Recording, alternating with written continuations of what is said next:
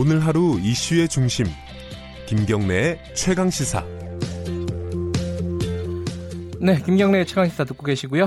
어, 이 얘기 뉴스에서 들으셨네요. 오늘부터 민주당 이중대 소리를 듣던 평화당은 없다. 이게 누구의 말씀이냐면은 민주평화당 신임 원내대표의 포부입니다. 자, 유성엽 의원이 어, 민주평화당 신임 원내대표로 당선이 됐습니다.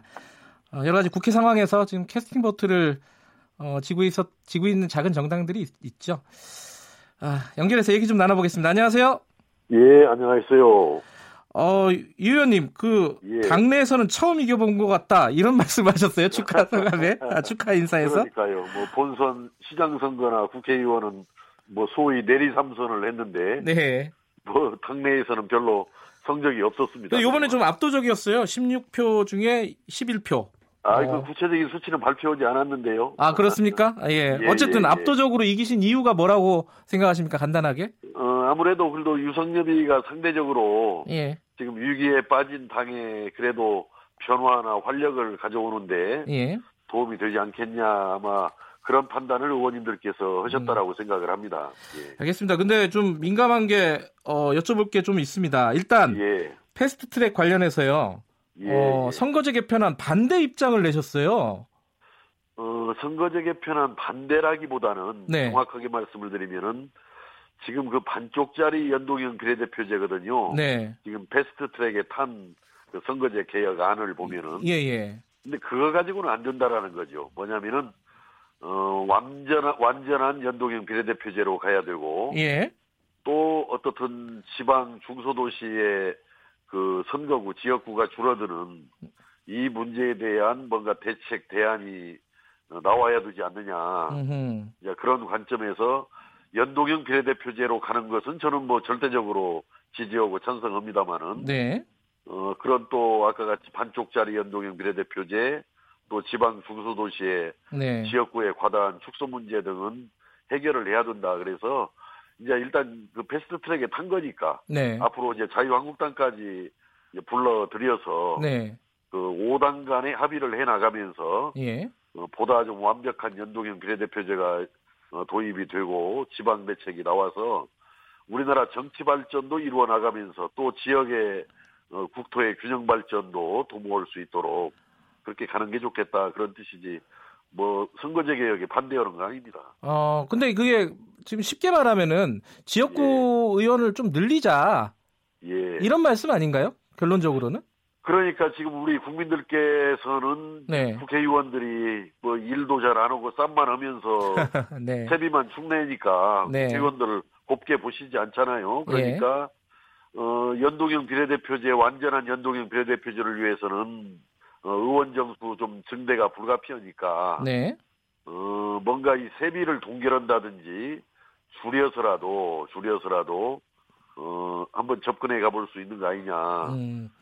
지난번에 그 예, 예. 사법농단 부분도 보면은 예. 대법관 수를 늘리는 것을 막고 뭐 네. 상고법원을 설치하자 이런 이런 안이었잖아요. 네. 결국 그 대법관들 기득권 지키는 그런 노릇이었거든요. 네. 오히려 저는 국회의원 수를 좀 더 아까 비용 문제는 줄이면서라도 늘리면은 네. 그 국회의원들의 특권 기득권을 없애는 효과도 있으리라고 생각해서 예. 국민들께 이것은 좀잘 좀 대화하고 어떤 의견을 나눠야 할 사항이다 이렇게 생각합니다. 그러니까 논의 과정에서 뭐 지역구 의원을 좀 늘리자라고 이제 어, 민주평화당에서 주장을 하실 텐데 이게 받아들여지지 않으면은 예. 지금 선거법은 반대를 하시는 건가요? 그러면은? 어 저는 이렇게 생각해요. 이번에 예. 이 선거제 개혁이라는 문제는 권력 구조 문제하고 이게 밀접하게 좀 예. 관련성이 있어요. 그러니까 어, 연동형 비례대표제도가 선거제도로서는 가장 그래도 저는 바람직한 방향이라고 네. 방안이라고 생각을 하는데 이것은 그 분권형 권력 구조와 궁합이 맞는 제도입니다. 예. 어찌 보면은 그래서 저는 선거제 개혁만 논의할 게 아니라 자유한국당에서 한때 주장도 했어요. 예. 분권형으로 가야 된다 이 개헌을. 예. 그래서 앞으로 자유한국당이 이제 협상 테이블에 앉게 되면은 어, 개헌 원포인트 권력구조 개편하는 개헌과 함께 예. 그 완전한 어떤 연동형 비례대표제 그 도입하는 방안을 예. 어, 논의하고 추진할 필요가 있겠다 이렇게 생각합니다. 음. 지금 정의당하고 공동교섭단체 만드는 거는 물 건너간 건가요? 저는 우리 당내에서도 의견이 분분하거든요. 예. 어, 뭐 그걸 정의당과 공동교섭단체를 구성해야 한다라는 분들도 예. 일부 있고 어, 다수는 반대를 합니다. 다수는 반대를 하는데 여기서 문제는 지금 현재 딱 의석이 네. 누구 한 사람만 반대를 해도 그거 현실적으로 불가능해요. 이 정의당과 교섭단체가. 예. 그래서 그 불가능한 문제를 끄집어내는 것은 오히려 음. 당의 분란만 초래하지. 네. 별로 좋은 일은 아니다라는 생각이 들고 또 이제 내년 총선이 임박해 있지 않습니까 지금. 네. 그렇다면은 여러 가지 어떤 그 경제라든지 노동에 있어서 견해 차이가 크거든요. 정의당과 네. 지금 우리 우리들 간에는 그래서 성장과 복지와 노동에 대한 이런 견해 차이가 큰 정당과 이 공동 교섭단체 구성한다는 게 저는 득보다 실이 많지 않겠나. 네.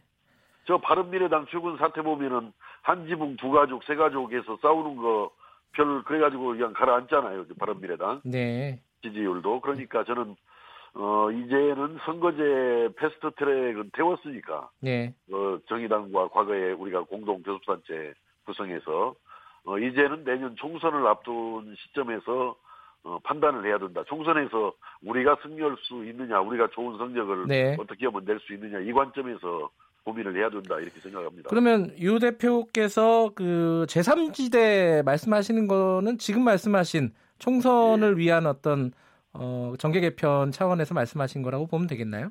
예, 저는 사실은 네. 그 제3지대도 이건 어찌 보면은 정치 공학적인 그런 이야기들 아니겠습니까? 그렇죠. 예. 예, 이 문제보다도 앞서서 중요한 것은 현재 국민들이 가장 힘들어하는 것, 국민들이 원하는 것은 그런 정계 개편이 아닐 거예요, 사실은. 네.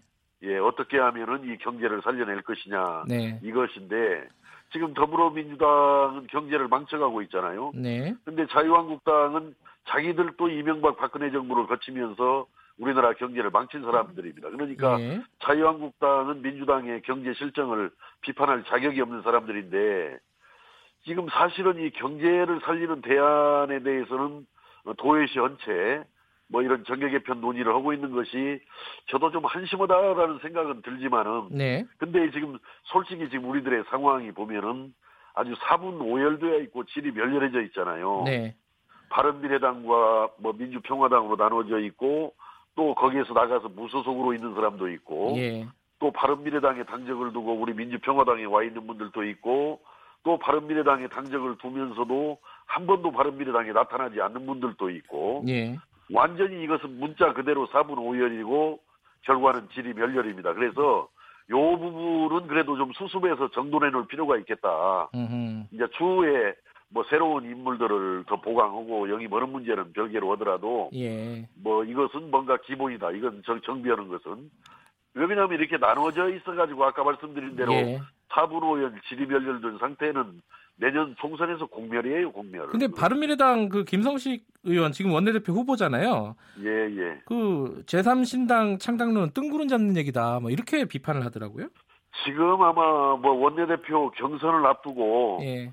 아마 경선 전략용 발언이 아닌가 싶은데 음흠. 아마 속으로는 뭐 이거 이렇게 늘 나눠져 가지고 이렇게 가다 보면 공멸이라는 걸 잘 알고 음. 있을 겁니다. 그러니까 저는 그 경선용과 예. 나중에 실제 마음속은 구분해서 받아들여야 한다고 생각합니다. 알겠습니다. 오늘 뭐 예. 시간이 짧아서 좀 죄송합니다. 오늘 말씀 여기까지 듣겠습니다. 고맙습니다. 예, 감사합니다. 감사합니다. 예, 예, 예 민주평화당 유성엽 신입 원내대표였습니다.